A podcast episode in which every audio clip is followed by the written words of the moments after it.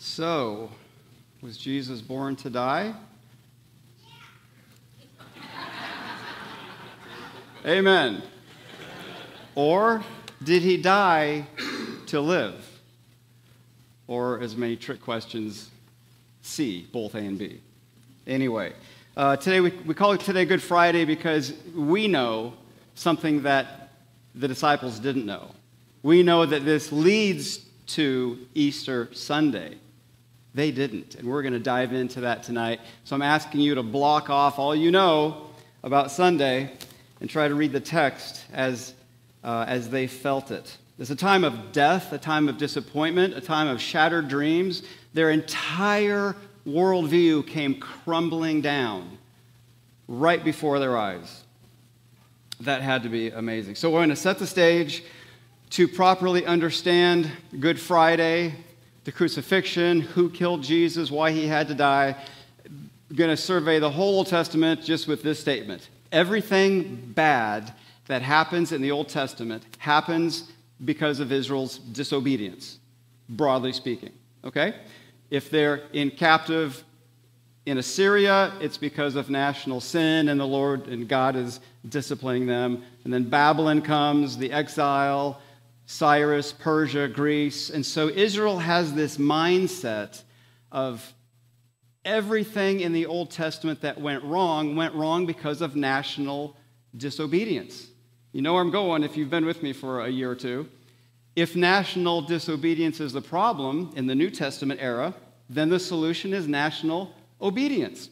And the Pharisees were the ones that took that as their cause, and they ran around trying to make sure everybody obeyed because they wanted God to rid them of the Roman rule. They viewed the Roman Empire as God's judgment, just like Assyria, just like Babylon, just like Persia, okay? And that the solution is national obedience. So that's kind of where that's kind of where they're going. And if you read Leviticus 26, you know, it's a very long chapter, but this is just, you know, five or six highlights. Consequences for national sin. Enemies will triumph over you. There's no rain, there's no fruit, there's no bread, there's no wine. Cities are destroyed, your land is destroyed, your land is occupied by enemies, and you have no power to stand before your enemies. This shapes the New Testament thinking of the Pharisees. Okay? And you know that. We've been there before, just trying to help you understand that. But it also shapes the, the expectations and the disappointment of uh, the disciples and of all of Israel when their Messiah doesn't turn out to be the Messiah they thought they were going to get. They wanted a Messiah that would rid them of Roman rule. Jesus was not that Messiah. And so we're going to zip ahead into Mark's gospel. That was perhaps the fastest Old Testament survey you've ever had. We're going to zip ahead to the Mark, Mark's gospel and um, kind of set the stage there. Now, um, you know, the Gospels, we have four of them. They're each written to a different audience, and because of that, they emphasize certain things. You know, and uh, Mark is written to a Roman audience, and, and that's where we're going to be today. But again, when, when Jesus shows up in the first century world, Palestine, it is the most complex social, political, religious, economic civilization that I know of in the world. And, and you could take a, a three hour graduate course on it and barely get going. So I, I, don't have much time tonight, but I'm just going to try to try to do that.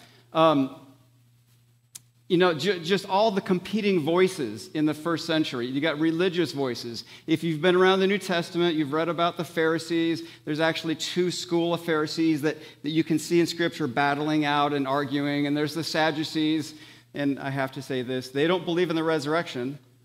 So that's sad, you see. Anyway, and the Essenes, the Zealots, among the Zealots were a group of uh, Sicarii that were uh, literal assassins. They would run around and literally kill Roman officials. You have the scribes and publicans, we're thinking there of Matthew. And uh, of course, you have political voices of Rome, the Sanhedrin, the Herodians, pro Herod cultural voices, the Samaritans, the Romans, and the Jews. And, and all of these have uh, different relationships. In the midst of this, Mark is writing his gospel to a Roman audience, and Jesus is crucified on a Roman cross. Mark is pointing to the terrorist on the cross as the Son of God. If you go to Mark chapter 1, verse 1, he, he doesn't take long to get to the point. Mark 1 1 says, The beginning of the gospel of Jesus Christ, the Son of God. That's what he's talking about. Why he's talking about it is 14 verses later. He says this The time is fulfilled and the kingdom of God is at hand. Repent and believe in the gospel. Repentance and belief are, are two sides of the same thing. Don't separate them, you're going to get confused, okay? And, and here it just simply means change your mind about who this Jesus is. He's pointing to the terrorist on the cross and saying, You need to change your mind about him because I'm going to tell his story in this gospel. Okay?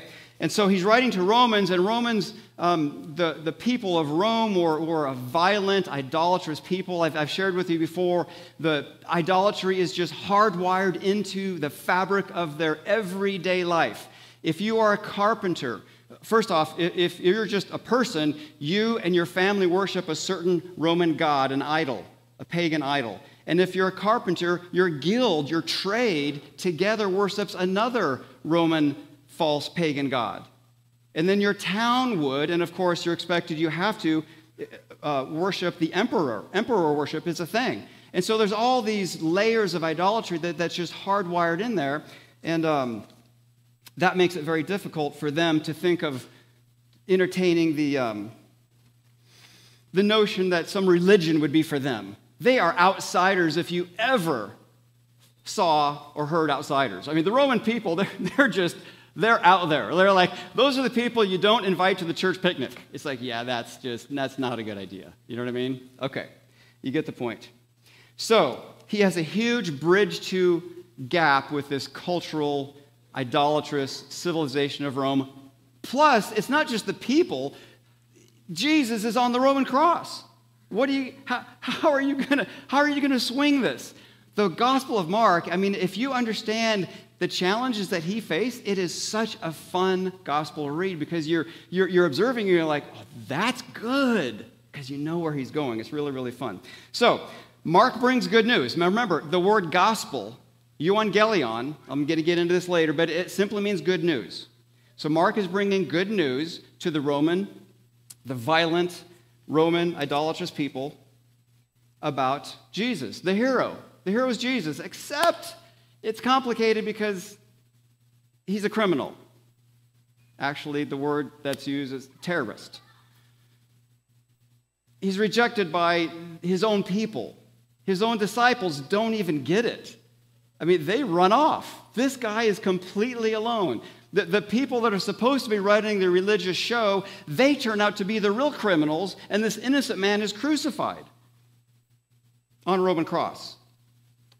So, crucifixion, it, it was Rome's way of saying, don't be like this man. It, it, it, was a warning, a shameful warning. It, it, wasn't just a tool to, to get the guy off the planet. It was, it was, it was a shame based warning for terrorism, all right?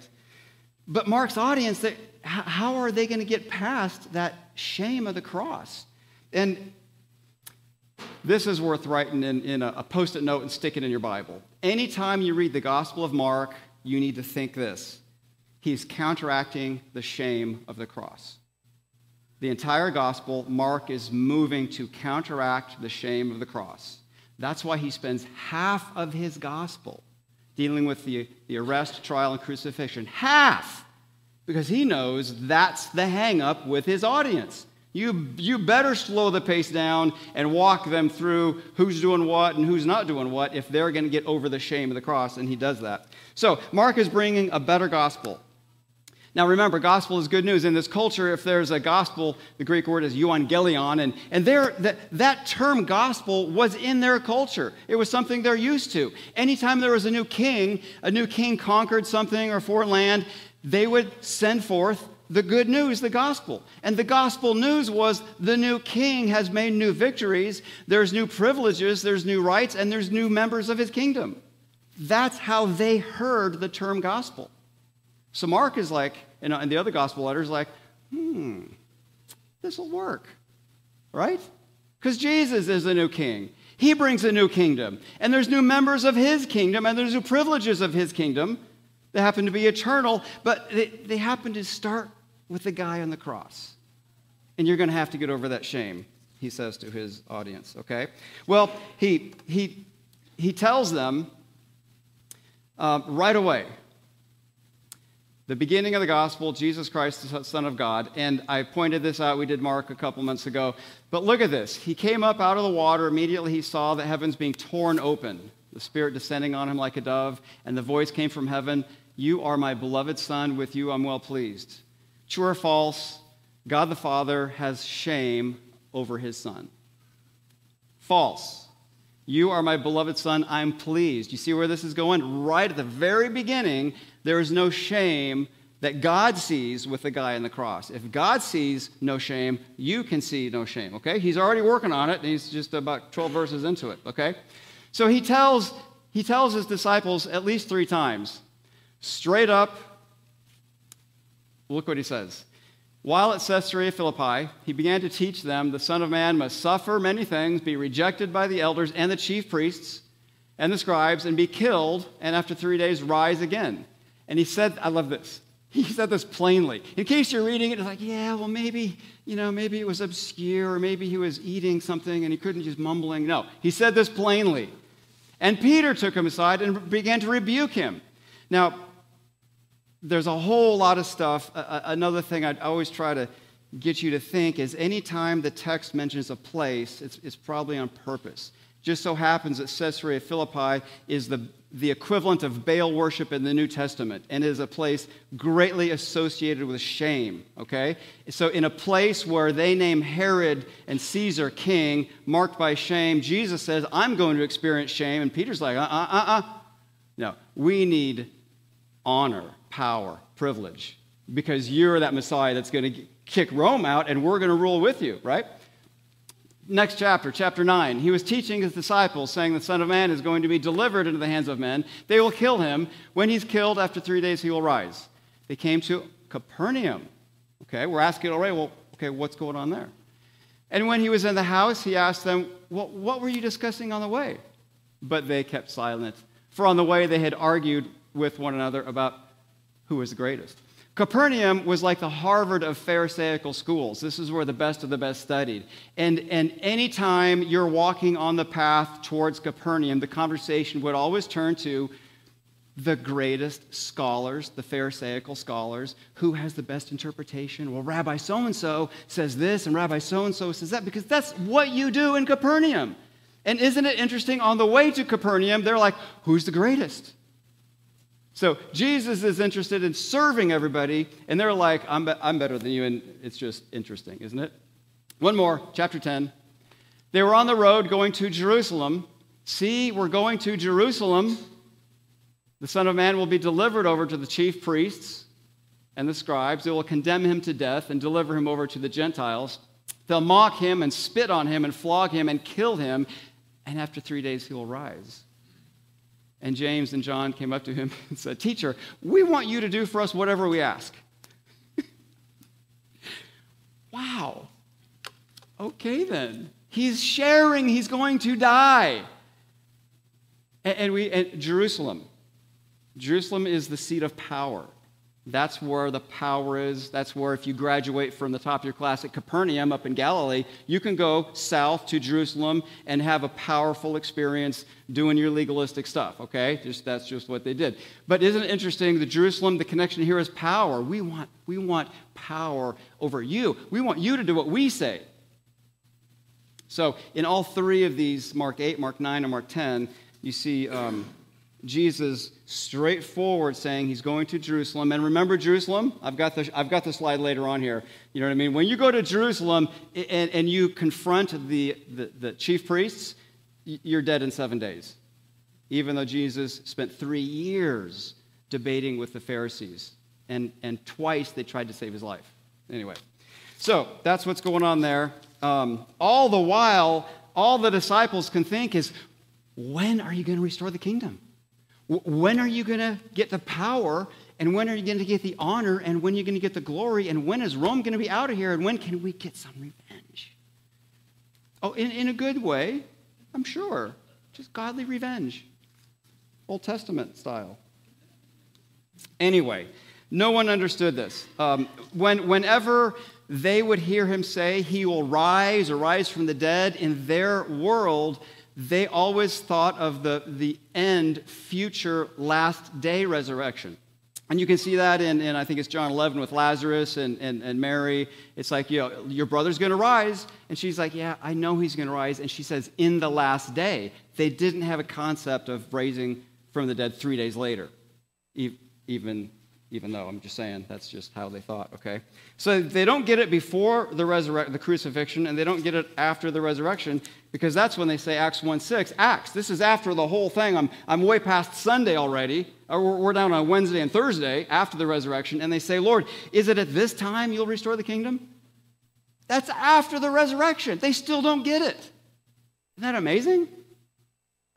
Anyway, and then you go to you want something really mind blowing? Check this out. The very the last verse of Mark, and it's the last verse. I know there's some verses afterwards, but there's that parenthetical thing in your Bible that says it's not in the, the best Greek manuscripts. And anyway, I'm going to get into that Sunday. But go tell his disciples and Peter, he's going before you to Galilee. There you will see him, just as he told you. They went out, is, these are the women, they went out and fled from the tomb. Look at this. Trembling, astonishment had seized them. They said nothing to anyone for fear, for they, they were afraid. Wow, what's with that ending? I'm going to unpack that on Sunday, so come back, all right? But this is the slide I was talking about earlier. He spends, Jesus spends three years debating the Pharisees. Capernaum is right up here. That little triangle represents 80% of Jesus' ministry is in that north shore part of the Sea of Galilee. Three years debating with the Pharisees, enjoying that, sparring back and forth, getting them all riled up. He comes down here and he confronts the Sadducees and specifically the Sanhedrin, the chief priests, and in seven days he's dead. That's the power of and the corruption of what's going on here, okay? So we have, um, let's zoom ahead to the triumphal entry. When Jesus comes into uh, Jerusalem, it's kind of interesting. We see that. Um, first off, the Passover, the triumphal entry type of Passover. Passover, think Old Testament, what's a Passover? Celebrating deliverance from Egypt. So they have a big festival. Everyone goes to Jerusalem. Thousands and thousands of Jews crash into Jerusalem and they celebrate God's miraculous deliverance from an evil, powerful oppressor. Okay, now pretend you're Pilate. You're the evil, powerful oppressor. The last thing you want is the Jews to get all excited about getting together and celebrating God delivering them from an evil, powerful oppressor. You see what I'm saying? So during this Passover, every time Pilate would go to Jerusalem to control it, because Pilate he's in a weird position. He's got to answer to Caesar and he's got to control Judea. And of all of the Roman lands, Judea, this little tiny piece of land, was the most cantankerous and difficult land to rule. It was just, the Jews, they, they just don't do emperor worship. Okay, we'll get to that later. But this is, you, you can see here what's going on. Pilate's annual route. He would go from Caesarea to Joppa, and then he would come into Jerusalem with his white horse, with his army, with banners, with all kinds of power. And the message is clear. You, you can have your festival celebrating Passover, but don't you dare think about doing it under my watch here. Very, very clear. Okay, like tanks rolling down the streets, jets, helicopters, the whole nine yards. It's just like, yeah, go ahead and celebrate, but remember, okay? And so you've seen this a long time before. But Pilate, when he would come in, he would come in from the west with his white horse, his army, his banners. And at the same time, the text says on the other side of town, Jesus is coming in the triumphal entry on a donkey. a little short, squatty donkey. And the crowds are waving palm branches, which is, a, is, is it's connected with the zealots and, and freedom fighters. And so you, you, you bet that the Roman centurions around there are like, oh, palm branches, yeah, on a donkey, whatever, right? I mean, it's not, he, Jesus is not a threat. He's not a military threat to Rome. They probably, they, you know, they see the palm branches and some crowds, and they're like, uh, You know, go check it out, but it's not that big a deal, right? To, to, to the Romans, Jesus is he's a mystic, he's, he's backwards, he's just, he's just strange. Jesus is not a threat to Rome. He's not a threat to the Jewish people. So, if he's not a threat to Rome or a threat to the Jewish people, how do the chief priests arrest him? Political smear campaign. Been watching the news? It's just, right? It just is part of the fabric of politics. Smearing and this and that. And the sad thing is, we're like, which way is up? Right? It is just, anyway. So, this is what they do what, listen to the words here. Pilate asks Jesus in Mark 15, Are you king of the Jews? Is, is, uh, is that a blasphemy question or a treason question from a Roman perspective? That's treason. I mean, if, if Jesus said, I'm God, the Romans are like, whatever. Okay, have fun with that. But if he says, you know, I've got a kingdom. If you announce you have a kingdom standing in the Roman Empire, uh, yeah, things are going to start happening. Okay? So the Jews switch the charges of Jesus from blasphemy, because that's what they have early on blasphemy, blasphemy. The Romans don't care about that. And the Romans alone carry the authority for, for execution. The Jews can't execute anybody, they have to convince Rome that whoever they got is worthy of execution. So they switched the charges from blasphemy, which Rome doesn't care about, to treason, which Rome is very interested about, especially at the time of Passover. You get it? So that's a little bit of um, little bit of uh, shenanigans going over there. And plus, he's charged by the Sanhedrin. Now there there there are um, there are actually two Sanhedrins. This, there, there's corruption at so many levels, I, can't even fully communicate to you. I'll try. But there was, it, it, uh, it was like um, half Pharisees, half Sadducees, and it's supposed to be this body that does things and makes decisions and, you know, sort of be balanced thing. But there was, there was a behind the scenes, powerful leaders, Sanhedrin. They would meet in the home of the chief priest. Now, later, get your Bible out when Peter is at the fire Look at the location. It's at the home of the chief priest. This is that gathering of the inner circle of the powerful members. They made all the decisions at this chief priest's house, and then they bring them to the full assembly, and they would just ratify them. And if you didn't ratify it, you were disappeared. Seriously, they had temple guards would just do behind the alley executions routinely. So this it it is, I'm not exaggerating to say this is a religious mafia. That is how it ran. That is how it ran, and that's why Jesus is dead in seven days, okay? So the Jews are expecting a military Messiah, but they never expected the Messiah to be arrested, tried, crucified, condemned, and certainly not rise from the dead. That's just nowhere on their radar. So, can you get some water, please, in the front? It's Friday night. I'm not used to speaking. Thank you.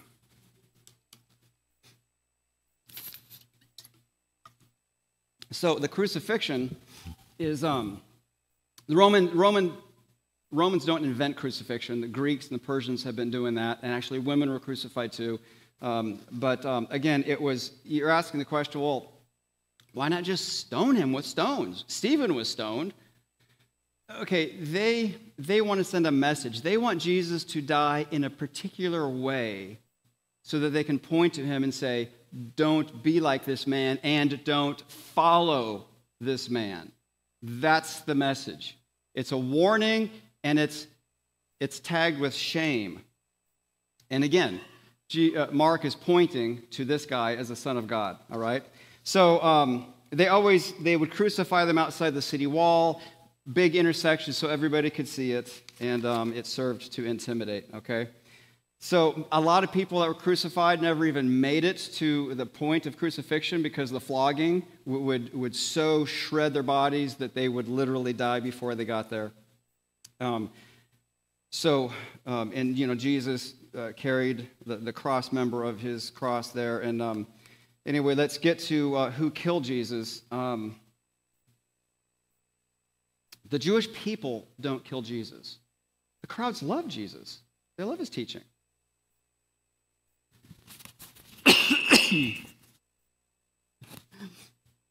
they love his teaching, um, but later on, the crowd that turns on him in chapter 14, it's not the same crowd, it's, it's a group of thugs that the um, chief priests have hired. The, the Pharisees and Sadducees don't kill him. They're, they're part of the, the moving there, but they're not the, really the ones that do it.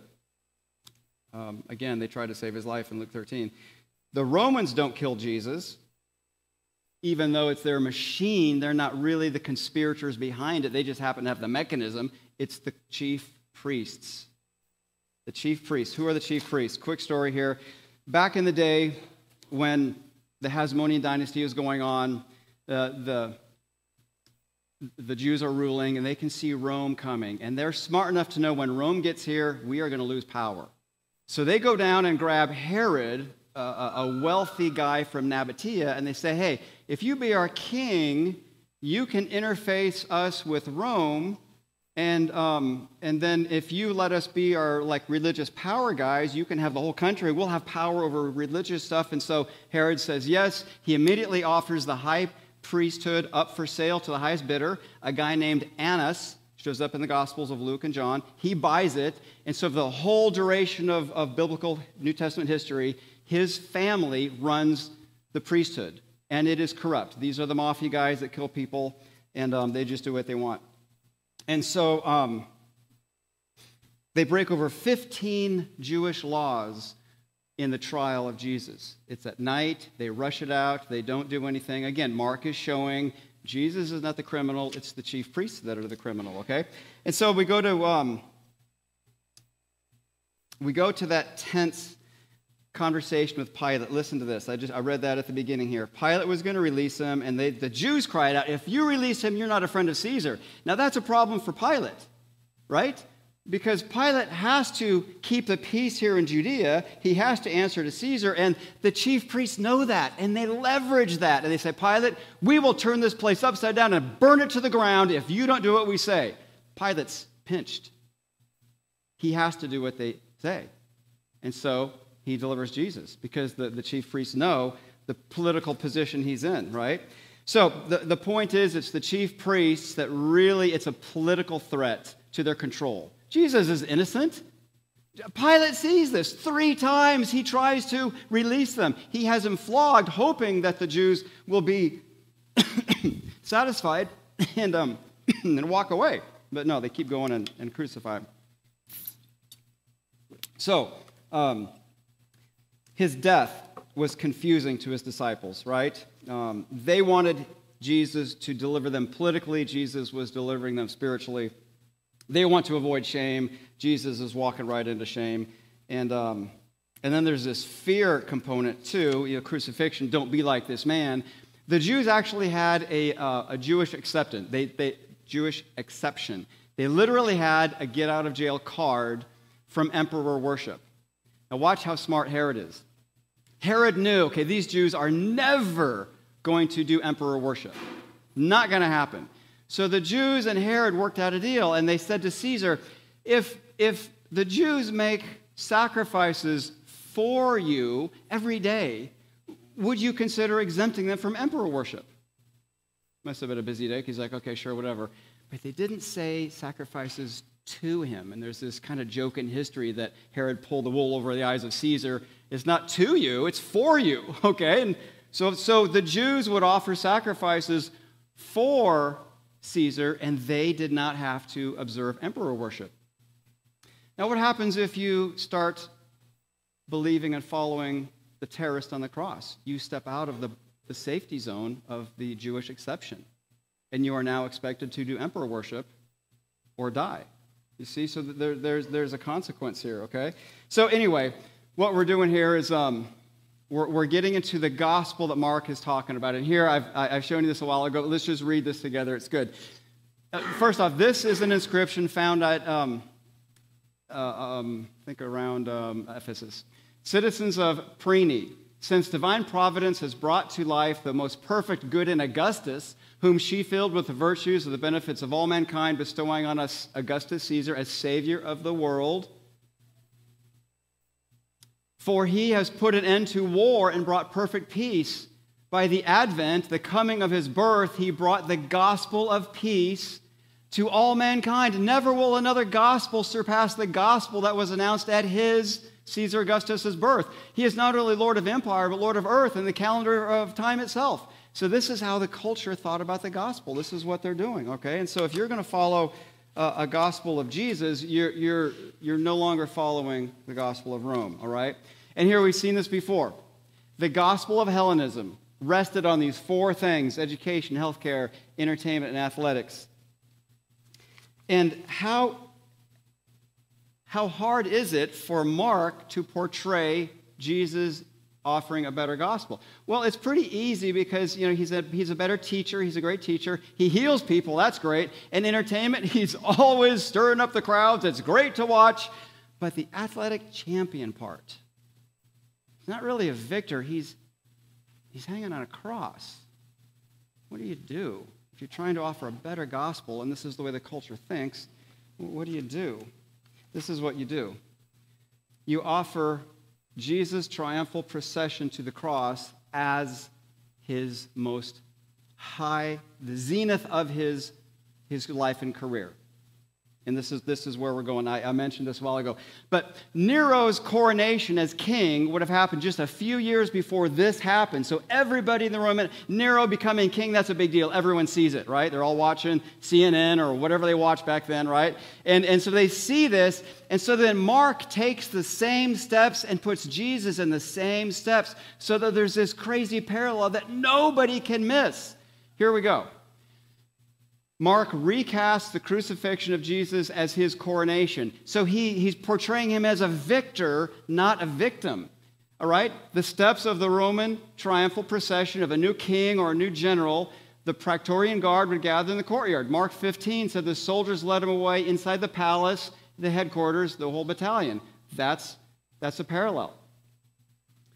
They hail Caesar as Lord and God, and they put a purple robe and a wreath on him.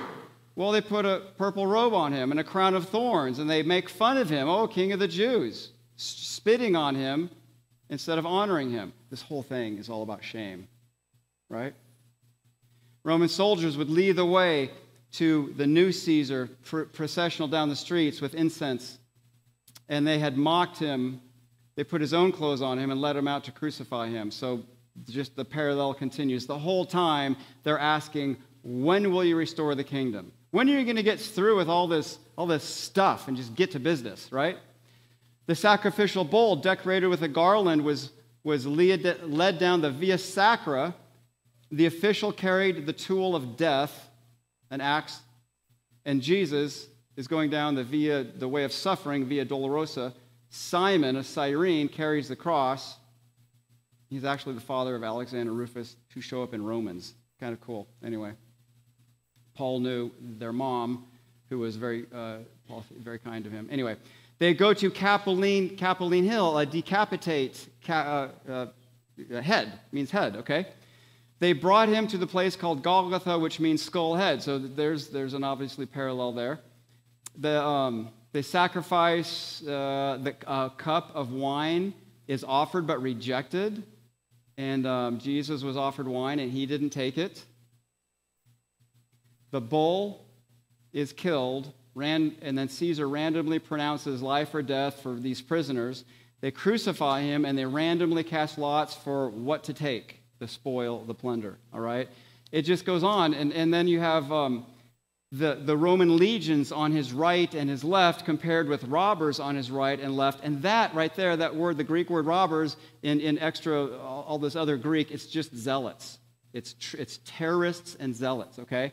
And so um, this is probably an attempt to make fun of the Jewish king. You're surrounding yourself with terrorists because that's, uh, that's what they think of them, all right?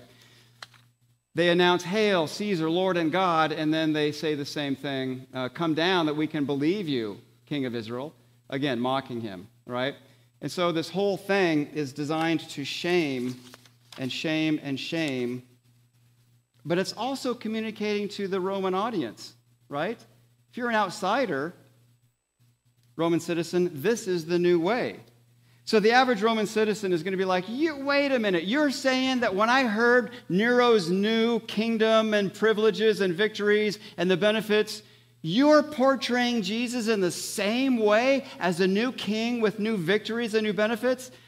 But, but he's on the cross. Yeah. Yeah, that's exactly what he's saying. And he can save you from your sins, he can forgive you. And no other gospel that you've ever heard about before that can do that. His death brings you life, right? Who figures this out in the Gospel of Mark? Do his disciples? Because if you're a Roman citizen, you're reading this thing, you're like, well, I bet, I bet his inside group, they probably get it.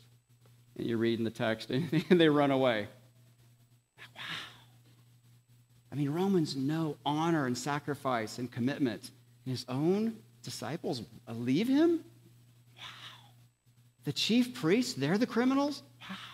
He was innocent and yet died such a horrible death willingly? Wow.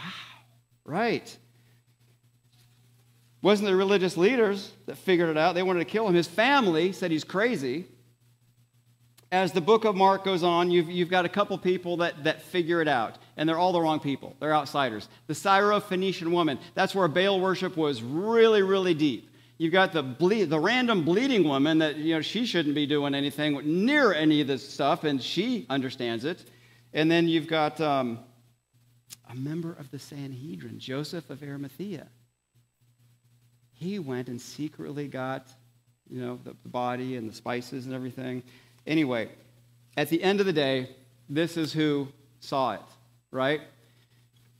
Jesus uttered a loud cry and breathed his last. This curtain of the temple was torn in two. That's the same Greek word at the beginning of Mark, torn open, at the end, torn in two. A new way has been torn open to access God.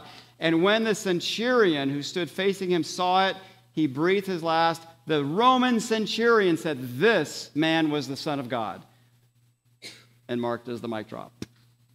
Boom. That's an amazing way to end this book, right? It is incredible. And so, with the death of Jesus came the death of the disciples' dreams, but Jesus had to die to give them life, life that they didn't even understood they needed, right?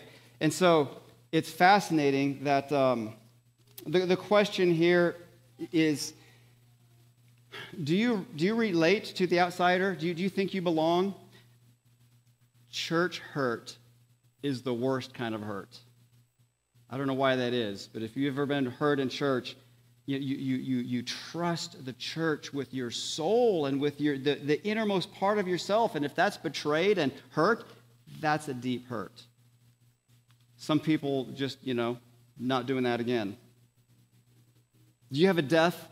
You have a disappointment? You have something like that that um, Jesus can help heal? Jesus died so we can live according to his kingdom, not our comfort. And so, what deaths, what disappointments, expectations can you bring to God for examination? And, and maybe, maybe they're, they're expectations that, that are out of line. Uh, they make sense, but like the disciples, it's just not where God is going. Or maybe they're legitimate things that just the Lord has another lesson as we wait, right? How might the death of your dreams, expectations be a pathway to life as God sees it? And that is really the key here. So, um, we are outsiders, and that the death of Jesus opens the door up. It's counterintuitive, right? Uh, the Romans thought he was a mystical and backwards and upside down and confusing, but uh, through his death, we can know our sins are forgiven. We can have meaning and purpose in life, and we can be assured of eternal life because he's on the cross. Most importantly, because he gets off the cross in a couple days, but we're not there yet. So, no matter how bad you've been, no matter how uh, short you have fallen, um, like the Roman outsiders, there should be hope swelling up in your heart. Like, you, you, you mean I, I can get in on this? You don't have to be like his insiders. No, they don't even get it. You don't have to be like an official religious person. No, they're the criminals. Your best shot at this is if you're really screwed up and clueless, a complete outsider. You have a shot at this, Roman citizen. And there's hope in that. And if there's hope for them, then there's hope for us, right? So I'm um, going to wrap up here. We'll pray. And then we're going to shift right into communion. But um, Heavenly Father, thank you for your word. Thank you for your life. Thank you for your death. I think we secretly think we would have fared better than your disciples. Perhaps that's arrogance and pride, and maybe it's just not understanding the culture, cultural pressures in which they live. Nevertheless, we stand before you humbled and grateful. Thank you for dying. Thank you for being faithful to your Father's plan. Thank you for going forward, for not being dissuaded by Peter's rebuke, Satan's temptations. So many other things that probably happened that we just don't read about. So, Lord, we, we love you. And we pray that as we think about your death and your resurrection this weekend, that we would be warming to the chance that we have to be related to you and to be forgiven by you. And may that just be good news that we freely share with other people. Amen.